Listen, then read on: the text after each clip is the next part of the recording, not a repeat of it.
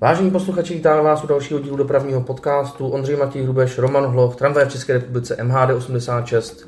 Zdravíme vás u vašich aparátů a posluchačů a přijímačů a všech těchto těch různých udělátek, na kterých nás můžete poslouchat, protože Ondra se zasnažil a dotáhl to opravdu na všechny platformy. A proč my jsme se dlouho takhle tady s Ondrou neslyšeli? No, protože bylo léto a my jsme cestovali. Já byl v tom Rumunsku, no a Ondra byl na Tenerife a taky tam byli 14 dní.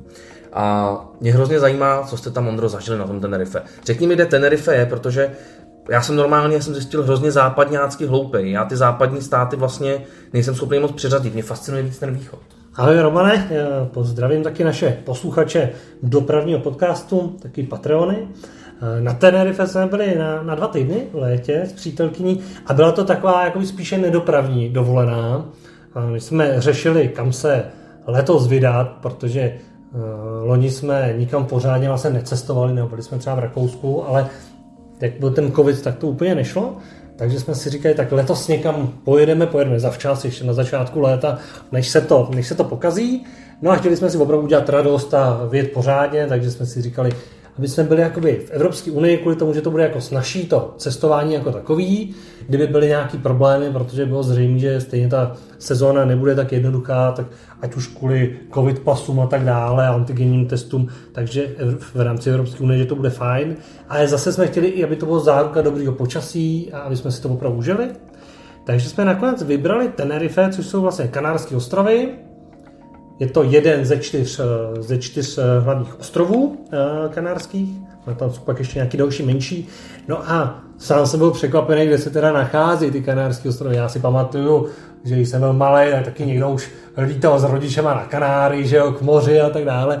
A člověk bere jenom, že je to někde daleko, že jo. Ale kde až to vlastně je na mapě, to člověk taky neví. A typicky umístěný vlastně docela bych řekl, na to, že to je Evropská Na to, že je to vlastně Evropská unie, tak je to vlastně až vlastně na úrovni Afriky, ze západní strany Afriky, na úrovni Maroka a západní Sahary, takže opravdu jako... No by to vlastně mělo být správně Maroko, když se na to člověk poměrně, poměrně daleko, hmm. taky se tam letí asi, asi tři, ne tři, pět, pět hodin. Tři, Letěli jsme tedy s českými aerolinkama, respektive asi Smartwings, eh, byli ty hlavní, že jo, oni dělají ty, ty turistické lety. Co jste měli za letadlo, Ondro, tak aby... Měli jsme Maxe. Oh. A seděli jsme u nouzových východů, takže jsme měli hodně místa na nohy. To musím říct, že díky kamarádovi se nám podařilo mít celou trojici pro sebe a u, u, u nouzových východů, takže tam opravdu je to znát na tom delším letu, že člověk má víc prostoru na nohy a je to teda super, jo. takže pokud tyhle ty místa jsou volný, tak doporučuji si je jako zarezervovat. Většinou, kdo sedí u nouzového východu, tak to není jen tak náhodou. To je velice chytrý člověk, na to si dejte pozor, přátelé. A zároveň teda vlastně, když se vám nepovede sedět u nouzového východu, tak jsem zjistil, že vlastně úplně nejhorší sedadla jsou ty, které jsou před tou uličkou s nouzovým východem, protože ty se nedají sklápět, ty sedadla, jo, no. právě kvůli tomu, že tam nouzový východ. Takže vlastně, když tam sedí hlupáci. Takže tam vlastně je to úplně nejvíc za trest, protože to tam řešili vlastně před náma. A teď jim vysvětlovala, že si to nemůže, nemůžou sklopit, což teda my, jakožto nouzový východ, kdy za náma byla druhá řada, ještě s nouzovým východem, tak jsme taky nemohli sklápět, ale tím, že tam máš hodně prostoru, tak ti to nevadí. No ale ta řada před nouzovým východem je nejhorší, takže ona si to sklopit nemůže, ale před tebou ty si to vlastně na ten tvůj klín jako můžou sklopit, že? takže tam seš teda úplně jako pytli. Takže tomu bych se jako vyvaroval, jo? Vlastně to, to, nikdy jsem to nevěděl a teď vím, že teda to je řada, do které si fakt nikdy jako nikdy nesedat. Jo. To je náhodou dobrý tip. Tohle. Přitom vlastně ta řada před nouzovým východem stojí stejně jako všechny ty jiné hmm. řady, které nejsou u toho, u toho, u toho nouzového východu. Takže uh, to, takhle v rámci, v rámci letadla uh, na Tenerife jsme, jsme letěli uh, takhle v klidu s tím, že jsme zvolili zvlášť koupy letenek a zvlášť koupit, koupy uh, hotelu. Bylo to z toho důvodu, že vlastně sice se člověk mohl pojistit uh, proti covidu, uh, kdyby náhodou nemohl letět, ale vrátili by ti jenom 80% z ceny zájezdu nebo v rámci těch cest. No a my jsme našli hotel, který vlastně se dal rezervovat tak, že šel zrušit vlastně ještě ten, ten, den. ten den, nebo možná den předtím. Což už víš, že nepoletíš. Asi, asi, asi den předtím, hmm. ale zkrátka už víš, že máš eh, v pohodě antigenní nebo PCR test, takže už letíš asi v klidu. Takže jsme to vlastně takhle chytře, chytře rozdělili, jsme to měli opravdu v klidu. No a to Tenerife to je vlastně opravdu moc pěkný ostrov, s tím, že vlastně nahoře máš sopku prostřed toho ostrova a kolem toho ostrova dokola vede dálnice. Dálnice... Jako kruh, jo? Dá se říct jako kruh, opravdu. Ona není teda dokončena, ona je třeba bych řekl, ze 75% je už postavená, část se vlastně ještě dostavuje, ale funguje to tak, že vlastně ten ostrov je, že se jsou ty města, městečka jsou všechny na pobřeží a uprostřed je uh, sopka tejde, uh, takže hmm. jako příroda a všechno, ale tam se vlastně jako uh, fakticky nežije. No a na Tenerife jsou dvě letiště, jedno na severu, jedno na jihu, s tím, že teda z Prahy se ty přímé lety lítají na ten jih. No a my jsme dlouho vybírali, kam vlastně na tom ostrově zamířit, kde budeme jakoby bydlet. Já jsem říkal, hele, vybereme si jedno ubytování, kde budeme celý 14 dní, než se jakoby stěhovat a, a lepší to prostě procestovat eh, během té dovolený eh, ten ostrov, protože se není tak velký. Aby, Jak je dlouhý ten ostrov? Hele, dlouhý, to ti tady můžu změřit. Změřit jako na, 100 km tisíc? Na, na mapě, no tak jsou to jako stovka nějaká.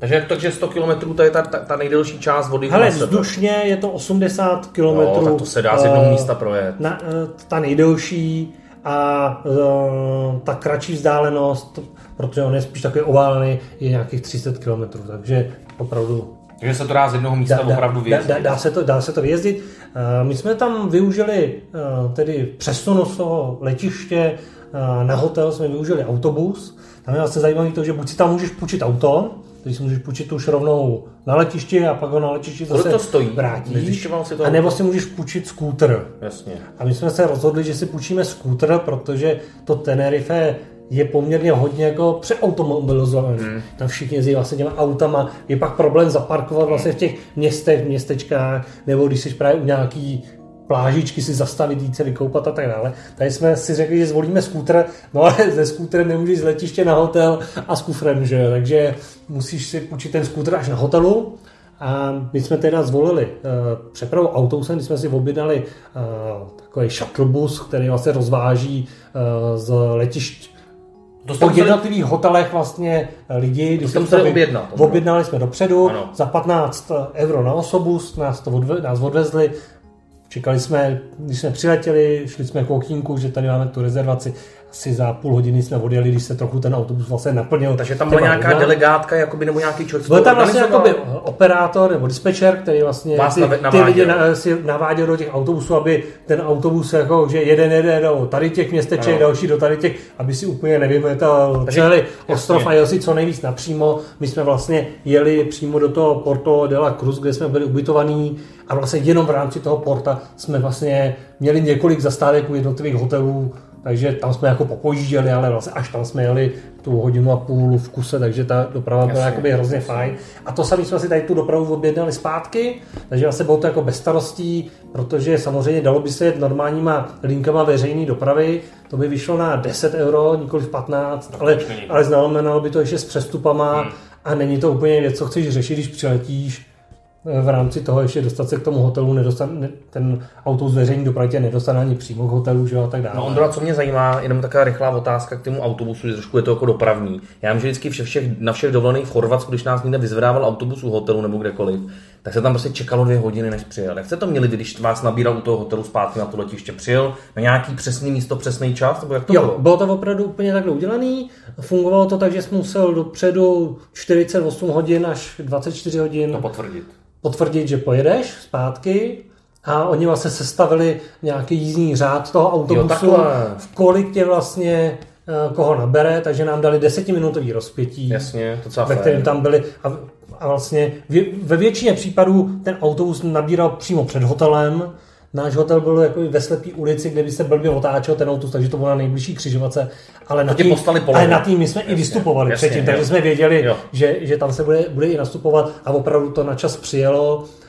Ten autobus, my jsme nastupovali někdy kolem půl, půl jedný do toho autobusu s tím, že odlet jsme měli teda v pět hodin až z letiště, ale je to logický, protože ten autobus zase musí nabrat nějaký počet lidí, tak při cestě tam jsme jeli tím autobusem asi dvě hodiny, teda, že to trvalo o něco díl, no. ale furt to vlastně nebylo bez komplikací, že jsme dopoledne mohli jít k bazénu, protože jsi věděl, že máš čistou hlavu, přijede autobus a, a, a frčíš frčíš na to letiště. Dovedeš si představit, že by takovouhle službu dělal dopravní podnik až pražský? že by takhle na, podle SMS naplánoval, kdy vyzvednout lidi? Ale bylo to fakt profesionální Jo, a, a, a, jako fakt to fungovalo jako dobře. To je neskutečný, to je spoustu práce Opravdu jak zatím. jízdní řád a, a, a nebylo, to, nebylo to žádný jako já ti vyzvednu teda hrádno a je nám úplně jedno, že letíš až večer, No, že se opravdu snažili, To je a, super. aby to fungovalo. To super a samozřejmě ten turistický ruch tam byl taky jako nižší, takže třeba v tom autobuse nás je o 15. Jo. No, to, to, se, to se dá. Jo, ono se to jako by, asi furt se to dostane do nějakých černých čísel, ale není to úplně ten biznis, který asi v Jasně. tom, v tom funguje normálně. Jasně. Ale zkrátka nejede se tak, že se čeká, že bude v autobuse aspoň 30 lidí, když má kapacitu 45, 50, ale jelo se, i, jelo se jich 15 lidé. Nicméně, tak to je ta cesta, je ta cesta, z hotelu, jasně. z hotelu a, a na letiště. No a jak si správně říkal, jak funguje to půjčování, my jsme si teda půjčili skútr, půjčili jsme si ho na 11 dní, protože když jsme tam přijeli, tak další den jsme si udělali opravdu volný, že jsme chtěli jako užít si, vypnout, být u bazénu. A to samý ten předposlední den, takže vlastně tyhle ty dny jsme jako zkrátili ten skútr a měli jsme to pak ty, ty zbývající dny, zhruba 11 dní. A to nás stálo a, 290 euro a, na celou tu dobu s tím, že a, bylo jedno, kolik jsme najezdili, najezdili kilometrů, nějakých 7,5 tisíce korun. Jo. S tím, že ale máš to opravdu, že můžeš jezdit kdekoliv a, a paráda. My jsme najezdili necelých tisíc kilometrů, nějak přes 900 Super, kilometrů za tu dobu, takže najezdili jsme toho opravdu hodně. Ono to je tak, že opravdu každý den, když jedeš někam 50, zpátky 50, uděláš stovku, ani nevíš jak. A to se nebál jezdit na motorce? Já třeba se Ale bál, motorek o tom, hrozně že jo, to jsem se bál. Co To jsem se bál. Si nedovedu představit, že tě tady potkám na těch motorkách v Praze. Ale to, to jsme teda zkoušeli. Jo. B-Rider pája říká, hej, si to vyzkoušíš taky, ať víš, jaký to je. Tak jsme tady uh, jezdili po, po šestce a po Řikovce a na Petřiny, takže to, to jsme měli jako předjízdu. Nicméně pája tady na tom zvyklá, že když byli ve Větnamu a jinde v Indonésii, tak na těch skútrech tam zkrátka jezdili. Takže ona to má v ruce a ona se toho vůbec nebojí. Ale přiznávám tady v dopravním podcastu, že vlastně když jsme si jeli vyzvednout ten skútr, tak první, kdo na něm jezdil, byla Pája. Já jsem byl vzadu. A, je- a ona byla tak, co mě vozila, jo. A ještě tam seděl zády k ní, abys mohl koukat na cestu. ne, ne, ne.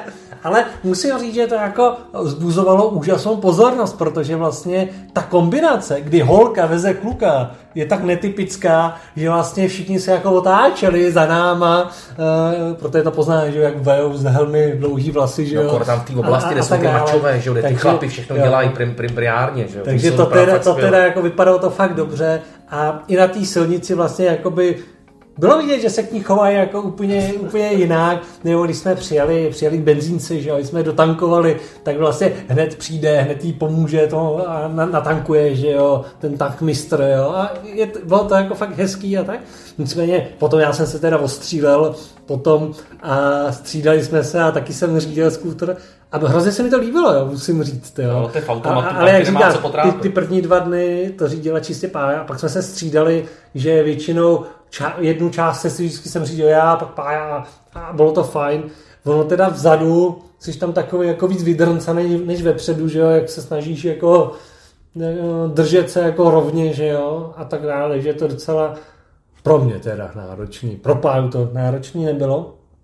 No a moja byla výhoda, že vlastně zaprvé teda zaparkuješ kdekoliv, protože ty ulice tam jsou teda neuvěřitelně předspaný. Jestli někdo říká, že v Praze je moc aut s parkováním, tak tam teda je to teprve šílený. a to je to ostrov. To je, opravdu, to je opravdu, opravdu hrozný, do toho všichni tam mají většinou ty malý auta a přesto vlastně eh, je to šílený, co to s tím skuterem teda všude zaparkuješ.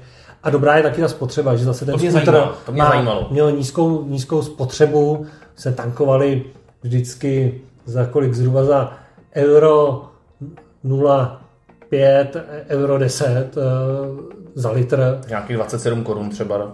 A ta spotřeba byla, že jsme jeli podle mě tak za takový 3-4 litry Na stanu. Hmm. Ono to tam hodně záleželo na tom, jestli jsme jeli právě někam do těch hor, kdy pak jedeš teda na maximum, takhle, na maximum ale jdeš ty 25-30 za hodinu, protože to je fakt uh, stoupá nahoru, ale samozřejmě žere to o to víc, nebo když jedeš jenom po rovinkách, že jo, na pobřeží, takže v tom se to samozřejmě no to mi vychází hodně, krásně. hodně, jako, hodně jako lišilo. No. S touhle spotřebou to vychází Ondro koruna na kilometr, protože mě auto žere hmm. nějak okolo 7, 7,5 a mám to přesně na 2 koruny. Hmm. Ducato mi žere 9 a mám to přesně na Jasně. 3 koruny. Takže vlastně mám, to je tak koruna na kilometr. Takže vy jste vlastně projeli tisíc korun. No opravdu jsme jako Tisícovku hrozně malokrát jsme vlastně tankovali a bylo to v tomhle tom jako super. Ale jak si říkal, že se zbál jako na tom skútru nebo na té motorce, tak i mě překvapilo, že tam se jezdí opravdu jako v klidu a v klidně, jo. Že tam, když jedeš prostě na 70, 70, mm. na 90, 90, tak nejsi terčem Tak nejsi, zaprvé nikdo, nemáš pocit, že by tě někdo mermomocí chtěl předjet. Ale i když jedeš na 80, 70, tak vlastně jako všichni jsou jako v klidu, jo. Uh, jedna věc je, že je to asi všude blízko, že ne, nikdo ne, se nepotřebuje hnát nějakou další vzdálenost, takže pro ty místní je to jakoby pohoda. A zároveň bude hrát podle mě hodně to, že tam je hodně turistů, co mají půjčený ty auta, takže oni se taky jako bojí. Kochaj. Bo, kochaj a bojí se vlastně jet nějak rychle, protože jedou, jedou v neznámém prostředí. A ty se vždycky přizpůsobuješ tomu místnímu prostředí. No jasně, no, je to tak. ale bylo to až jako nezvyklý, že vlastně často jsme jeli a teď třeba víš, že tady je to rovný, že uhneš, aby tě mohli předjet ty auta, protože víš, že za sebou jich táhneš hodně. Ale oni vlastně ani tě nechtějí předjet, i když jim dáš jako znamení, oni se prostě bojí, jo. Ty jim ukážeš, jeď, jo, jeď. A, nic. A, nebo jim to hrozně dlouho trvá, než vlastně pochopí, že to myslíš jako pro ně dobře a že jako chceš spolupracovat. To jo. A to je věc, na které prostě nejseš jako zvyklý a o to víc teda pak poděkujou. Teda zajímavý je, že tam ti děkují troubením, jo. A to teda z začátku je takový nezvyk, protože jsi zvyklý, že to obí, že najednou dáš bacha, co se děje, že jo, a tak dále, nebo aby tě to nevelikalo. A oni teď tě teda předjedou a buď na tebe zahulákají z okýnka, že děkujou, a nebo za trouby, jo. Tak je to, to takové jako nezvyk, jo? že žádný jako uh, blikačky nebo něco, ale teda to je, to je zajímavé, že v každém tom státě to je trošku jinak, protože vím, že v tom Rumunsku, tam když dáš pravý blinker na rovince, jak to znamená, že, že, že, že má předjíždět ten za tebou. No to tady a prostě... Na, nebylo to. A na kruháčích tam mají třeba zajímavost, že ty když dáš levý blinker, jak to znamená, že jdeš potom kruháčí Že zůstáváš, ano. ano. No, a to no, jakoby no. je zajímavé, že v každé té zemi ty pravidla jsou trošku jiný. A než je člověk načuchá, mm, trošku mm. vylekaný. No. Ale pak je načuchá, že přijdeš domů a tady jezdíš jak blbec. Takže jo. Takže my jsme tak, takhle jezdili, takže úplně super. Ze začátku jsme teda nechtěli jet na tu dálnici, tam je teda limit 120. Eh, ale protože vlastně všechno bylo poměrně blízko, tak nebyl jako důvod, tak na Jasně. tu dálnici je. Šlo to pobit po okreskách. Přesně tak. Ale potom jsme teda jeli i na, ty, na tu dálnici, tam jsou jako dvouproudový, ale musím říct, že i tam teda jako v klidu. Jo. My jsme teda na dálnicích jsme jezdili kolem 80-90, ono zase z toho skútru víc jako nevyždímáš a pro mě teda, a pro mě teda na těch 80 to ani nebylo už jako pak moc jako příjemný na tom skútru, jo. Přeci jenom ono to docela tě ofukuje znatelně, eh, ten vítr a tak dále. Ale jakoby nemáš pocit, že bys tam překážel. jo. Tady, by, když jsi 80 vlastně na dálnici, na tak, se z toho, tak se z toho všichni jako no. fakt zblázeň. No. A tam je to teda jako v pohodě. To je hustý. A ono, ani ty auta tam nejezdí úplně těch 120, že jezdí všichni jakoby daleko jakoby pomalejc vlastně. A byl jsem z toho jako fakt překvapený. Jo. Takže tím my jsme využili to, že jsme teda procestovali to Tenerife vlastně skrz na skrz a tady můžu doporučit podobně, jako ty si doporučoval v tom Rumunsku tu přírodu, tak tady, ač já na tu přírodu taky nejsem, tak tohle teda bylo úžasný. Jo.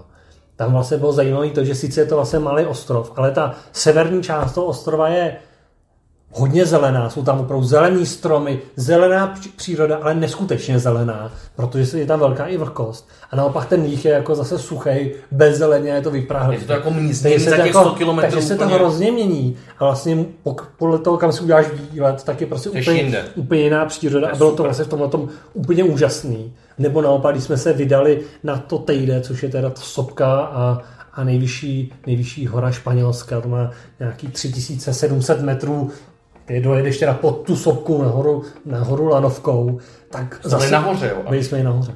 Tak zase ty silnice, které vedou vlastně nahoře k té sopce, tak to mně přišlo jak někde v Americe, kde jsem teda nikdy nebyl, ale já znám Ameriku z fotek, z prostě. fotek Malbora, kdy, kdy reklamy na Malboro byly s tou dlouhou silnicí, jo, tou pustinou a tak dále. Takže pro mě tady to byla prostě ta Amerika z těch Malborek. A to je prostě zážitek teda jako neskutečný. A to je dobrý typ. Musím teda všem doporučit, že teda to Tenerife stálo za to. ještě, jak jsem říkal, že to až u té Afriky, jo, tak mohlo by se někomu zdát, že je tam jako hrozný vedro, ale my jsme tam byli vlastně na přelomu červen, červené, takže vlastně v hlavní, hlavní sezóně, ale bylo tam krásných 25 stupňů, někdy 22, někdy 27, takže bylo tam jako dobrý jak na cestování, tak ale bylo to i počasí takový to, že můžeš se eh, jít k oceánu vykoupat nebo bazénu a nejsiš jako vorvaný tím vetrem, když je pak těch 35 stupňů. Furt tam vlastně z toho oceánu jde dobrý jakoby čerstvý vzduch, takže opravdu jako hrozně příjemný podnebí a můžu to jakoby doporučit na, na tady tu dovolenou a zároveň se tam mění hrozně rychle počasí ve smyslu přijde mrak, za chvilku je pryč. Mm-hmm. Jo, že se to všechno rychle, rychle roztrhá. On je tak pro zajímavost, mají tam nějakou železnici na tom ostrově? Hele, železnice tam není žádná. Takže, to je, takže, takže tam je ideální jet, nebudete otravovat svoje partnery, partnerky. Ale, uh, ale jezdí tam tramvaj. Aj, aj, aj, aj, A tady se dostávám vlastně k tomu, proč jsme jeli teda na Tenerife. Protože samozřejmě na, tý, na těch kanárských ostrovech jsou i další ostrovy jako třeba uh, Kanária, uh, Lanzarote a další. Ale tam nejezdí tramvaj, jo, jinak jsou asi taky hezký ty tramvaje. A pak Takže... je takový ten ostrov, co mi přijde, že se jmenuje jak Disneyland. Co je ten poslední takový ten... La Palma, ne, ještě tam Gran ještě, Canaria. Ještě tam je jeden, nevím. takový, zní to vždycky, když to někdo říkal, že, že jede jako na Matějskou. A není to Ibiza, ale to je jinde. Mm, mm taky na Kanárských ostrovech, jeden z těch ostrovů se jmenuje Fuentura. Fu, Fuerteventura. No. A to vždycky, když někdo řekne, jak já ano. mám pocit, že, že tam jsou jenom kolotoče, že to je prostě kolotočářský ostrov. Fuerteventura, to, to se mi vždycky upřímně trošku jako zvedá žaludek. Jo. Ale tam, tam si nebyl, to ne, nebyl, nebyl, nebyl. ale lítá se vlastně na všechny ty, na, na všechny ty ostrovy. My se teda vybrali Tenerife opravdu i z toho důvodu, že v hlavním městě Santa Cruz jezdí tramvaj. To je teda pravda. A na těch ostatních teda tramvaje nejezdí, jo. Ale, je to taková ta vyhlídková? Jenom? Ne, ne, ne, ale vlastně na tramvaji jsme jako byli na jedno odpoledne se jasně, podívat. Jasně. Ono to je uh, jedna, jedna linka, respektive dvě linky, z toho jedna je ta hlavní, ta jezdí právě z toho hlavního města Santa Cruz do druhého města, který se jmenuje uh, La Laguna, to je bývalý hlavní město a je univerzitní, takže vlastně to spojuje jakoby hlavní město s univerzitním městem dneska linka 1, je to systém, který je starý asi 15 let, takže, jsou to, nový takže vozy. jsou to takový ty nový vozy Alstomy, eh, který známe ze Španělska nebo, nebo z Francie, je to nový, nový vlastně tramvajový systém. Kromě té hlavní linky, která jezdí sever jich, a z koneční na konečno to může trvat třeba zhruba půl hodiny, 40 minut, tak pak tam ještě jezdí jedna linka dvě, která zhruba v půlce té linky udělá dvě zastávky na jednu stranu a asi tři nebo čtyři zastávky na druhou stranu. To je bezvýznamná jako prostě, linka, která tam udělá ten kříž, ale hmm. není, není to nic velkého. A všechno jsou tam ty nový tramvaje. Všechno to jsou ty nový, nový, nový tramvaje a co mě tam zaujalo, bylo, že vlastně Stejně jako máme už i v Praze tu mapu vozidel, kde se nacházejí aktuálně na mapě, tak tady to mají taky, ale je to ještě vychytaný o tom, že v tramvaji mají e, čidla, které vlastně počítají postu, počet nastupujících cestujících, což mají v Praze pár tramvají, pár autobusů taky, ale tady to mají všechny ty tramvaje a je to přenášeno do té online mapy. To znamená, ty se můžeš na mapě podívat, jak je ta tramvaj plná. Jo? To je skvělý. Teda. Takže třeba se můžeš podívat, že za dvě minuty přijede tramvaj, ale protože je vlastně spožděná, takže tam bude, že je plná z 90%, ale za dvě minuty na to jede tramvaj, která je plná z 20%. A ty víš, že můžeš počkat o ty dvě minuty na to a ta tramvaj přijede prázdná. Tomu říkám chytrá mobilita. A to je opravdu jako hmm. skvělý. A to musím říct, že to teda, to mě vyrazilo dek a to jsem teda ještě nikde neviděl. Jsem že by to se, nenapadlo. Že by se vlastně tyhle ty data hmm. používaly takhle online a bylo to naprosto skvělé. To je teda výborný. To je teda, to, to si dovedu představit, že uh, moje žena, která většině naštvaná, že přesně na IPáku přijde něco pozdě, ale ona to už využívá, ona už počítá s tím, že je spožděný. A kdyby věděla, že jede za dvě minuty tramvaj, která je plná. Jo, hned to tam máš piktogramu číslem To je eh, přece, to, to přece spoustu jo. lidí, který by to by, já si úplně dovedu představit, že ty lidi by to dokázalo zase z těch aut přetáhnout. No ale to u nás, my jsme Moloch, tam kolik tam mohli mít vozů, tam mohli mít třeba 30 tramvají. Zhruba asi. Já proti, to pak napíšu do reportáže přesný, přesný to číslo, ale je to, je to jakoby fakt dobrá věc. A co mě ještě zaujalo, tak eh, v rámci jízdního, že jo, buď si můžeš koupit normálně jízdenku v automatu eh, na jízdenky nebo nějaký trafice, tak eh, lze platit samozřejmě mobilním telefonem, ať už vlastně před nabitou nějakou kartou nebo jednotlivý lístky. A tam to funguje tak, že vlastně ten mobil validuješ, tu jízdenku v mobilu validuješ skrze QR kód, který je v té tramvaji. Takže lidi tam nastupují do tramvaje a mobilem vlastně pípají QR kód, který je nad dveřma A to mě přišlo teda taky úžasný, jo? že vlastně nemusíš nutně jenom mít to v rámci nějakého elektronického systému, že to musíš validovat v nějakým uh, bezkontaktním terminálu, takže vlastně se to dá provázat i s tím, i s tím QR kódem. Ty bys vlastně nemusel v tuhle chvíli eh, kupovat drahý terminály, stačil by ti QR kód na stropě nalepený. Je to tak, no. A revizor si tě už kontroluje na základě že, toho, že si spípnul prostě. Že si spípnul a jaká to je tramvaj. Přesně tak. To je taky hrozně To je přišlo, že jako vel, velmi zajímavý a tak, taky dobrá věc. Dneska, to je super, to jsou teda fakt jako zajímavé věci, které by mě vlastně ani nenapadly, že by to mohlo existovat. To je teda skvělé. Takže tohle byly jako ty největší věci, co mě vlastně u té tramvajové, u, u té tramvajové dopravy uh, tam zaujaly. No a potom, když ještě vezmu autobusy, tak ani ne tak v tom hlavním městě, ale na celém tom ostrově vlastně funguje jeden organizátor dopravy, TICA, mají zelený autobusy, takže poznáš prostě, že to jsou oni. A kromě toho, že můžeš mít jednotlivé jízdenky, tak můžeš mít taky právě za 10 euro jízdenku na celou síť, můžeš mít kamkoliv, případně turistickou za 50 euro na 7 dní. Takže vlastně, když se někdo bojí si půjčit auto nebo skútr, tak se dostane opravdu tím autobusem na všechny ty místa, kde my jsme byli v různých těch horách, té přírodě, všude se dostane i, i tou veřejnou dopravou, což se mi hrozně líbilo. A všechno funkční, panely, mapy, všude se člověk zorientuje. No a to je zajímavé. Ano. Třeba v tom hlavním městě, tak tam jsou normálně u té tramvaje, ty panely s těma tablama a tak dále. Ale u těch autobusů, co jezdí právě do těch městeček a, a, a do všech různých oblastí, tak někde je tam vyvěšený jízdní řád, kde jsou to asi ty linky, které jsou stabilnější. Ale třeba v tom eh, městě, kde jsme bydleli my, eh, v tom Porte de la Cruz, tak tam na těch zastávkách jízdní řády vůbec nebyly. Tam byl prostě zastávkový označník, na tom byl QR kód nalepený, místo jízdního řádu. A ty si prostě pípnul QR kód a tím se ti zobrazil ten aktuální jízdní řád, jo, že vlastně tam už se jako nedělá to, že by se přelepovaly jízdní řády podle toho, jestli je výluka, jestli je uh, prázdninový provoz, normální provoz a tak dále, ale prostě je to na bázi QR kódu, pípneš QR kód a víš, kolik to jde. Samozřejmě můžeš se podívat dopředu i na internetu, že? Jasně. kde jsou ty eh, jízdní řády taky, ale že zkrátka už vlastně se, já bych řekl, že tam je jakoby ten zlom, že zaprvé nemusíš vylepovat jízdní řády. Což je ekologický obrovský. Což je to. A druhá věc je, že tam je vlastně ta myšlenka toho, jestli už nejsou překonaný vlastně i ty elektronické table. Ano. Že vlastně, ano. Jo, a to si myslím, že by mělo se začít o tom mluvit i v Praze, jestli když Praha zaspala neuvěřitelně s těma, s těma tablama. Jestli dneska dávat v Praze na ty zastávky ty tabla, jestli už to není vlastně jako pozdě, a jestli to vlastně ještě je tam... Určitě, to je dobrá myšlenka. Jestli vlastně už se na to nevykašlat úplně, jo. A to samé je otázka, jestli furt držet teda ty jízdní řády, kdy Praha si stěžuje a Ropic si stěžuje, že v rámci těch změn se to furt nestačí vylepovat jestli taky nepřejít jakoby na určitou bázi i těch QR kódů, hmm. asi i z nějakou pořád v rámci i starších lidí a tak dále, hmm. nechávat teda tam ty papírové jízdní řády, ale vlastně zabránit tomu, kdy v Praze musíš vylepovat jízdní řády dopředu, když jsou výluky a tak dále, tak jestli by nebylo vlastně od věci, kdyby na té zastávce měl ten QR kód, jeden, kterým by se přihlásil vlastně na tu stránku, kde bys našel ty aktuální jízdní řády těch linek, co té zastávky jedou, nebo k tomu, nebo to tablo nebo k tomu tablu, který vlastně no. si můžeš zobrazit i v té dneska mobilní aplikaci, že jo, toho PIDu. Určitě. A tam to už jako mít takový upozaděný, ano, jo. Ano. A jestli vlastně opravdu ty tabla, ty jsou hrozně nákladní, jsou drahý, Můžou je to trpět, neekologický, Můžou trpět vandalismem vším. Je to prostě tak jestli, vlastně, auta, jestli teda vlastně hmm. si neříct, dobrý, tohle jsme zaspali, ale dneska už vlastně to není ani ta budoucnost. Hmm. Vlastně tohle to už není ta cesta. A nejít vlastně cestou tady tou.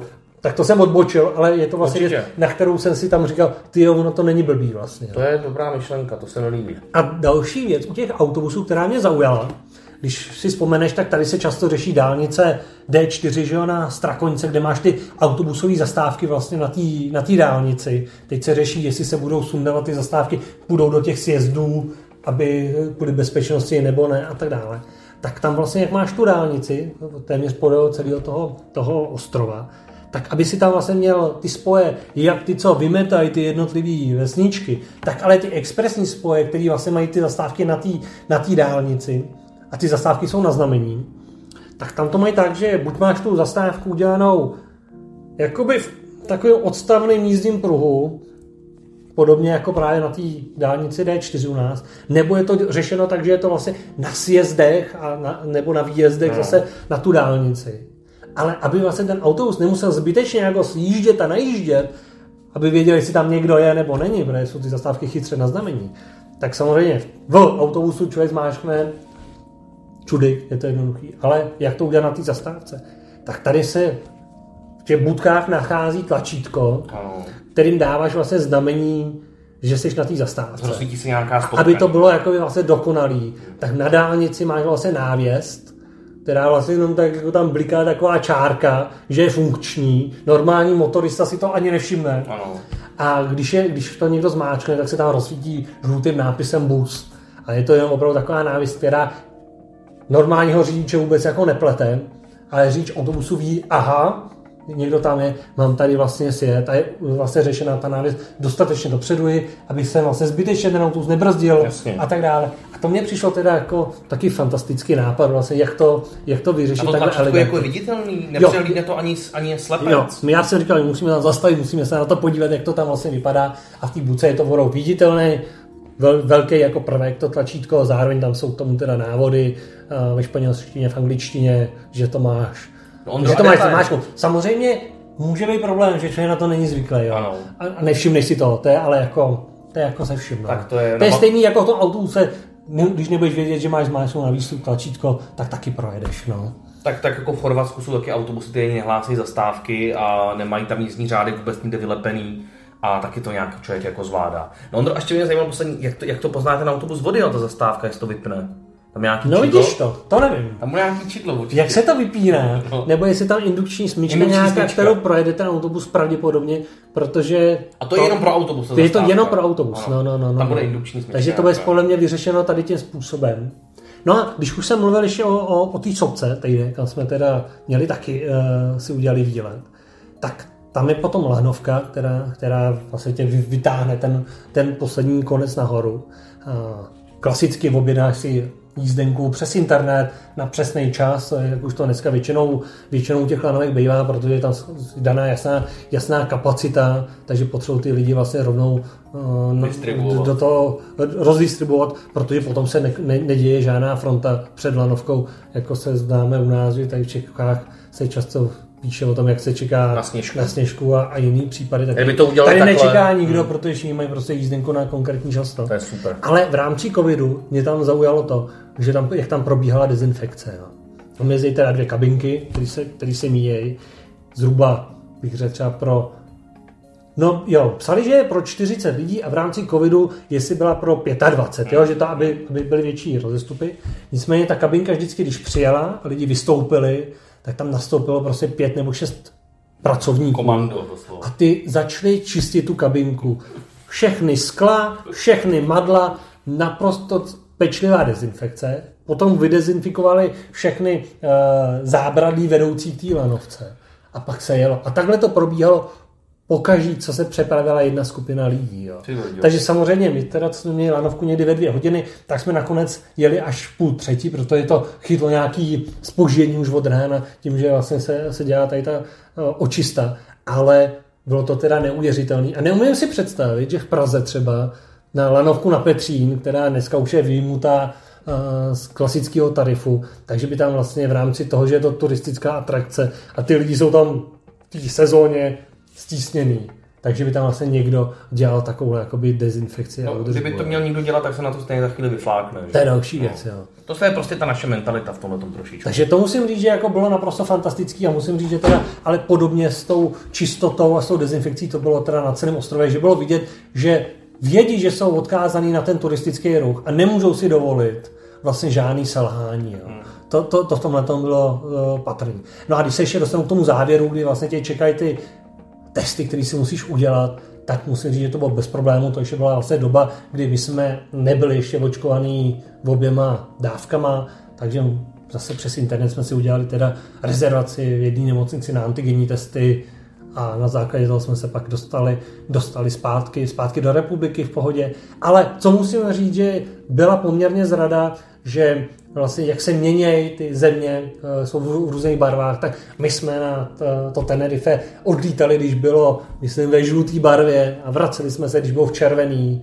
Takže vlastně my po návratu jsme museli být potom ještě pět dní v samoizolaci No. nařízený. Což je teda nepříjemný spíš v tom, že vlastně pro člověka, který musí chodit do práce, eh, opravdu do kanceláře, tak vlastně by ho to stálo další dny dovolený, takováhle dovolená. My jsme naštěstí mohli pracovat z domova, takže nás to jakoby neomezilo, ale že jedna věc je vlastně hlídat si to, když někam jedu, v jakém stavu je ta země, když tam jedu, ale stejně to nic neznamená, protože když jedu někam na 14 dní, může se to změnit a je zapotřebí vlastně počítat i s tím, že mi může pak čekat nejenom to, že musím mít na PCR test nebo něco dalšího, ale že eh, vysí tam i ta hrozba, že se ta země propadne do nějakých z těch kategorií, kde je tam nařízená i třeba ta týdenní karanténa.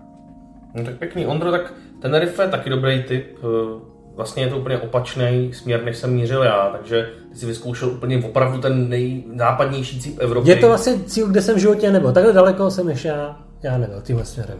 A jako zní to dobře, možná bych to dal i taky, ač teda říkám tomu západu, já se vyhýbám, až mám pocit, tam je hrozně draho eh, a je to takový jako hodně, hodně turistický, tak tohle zní docela dobře. No, když vezmu ještě ty ceny, tak je pravda, že hotel jsme si jako by vzali, a nevím, jestli říct dražší, ale jako nešetřili jsme na něm, chtěli jsme mít jako dobrý, dobrý ubytování s dobrým jídlem, snídaněma a to se jako vyplatilo.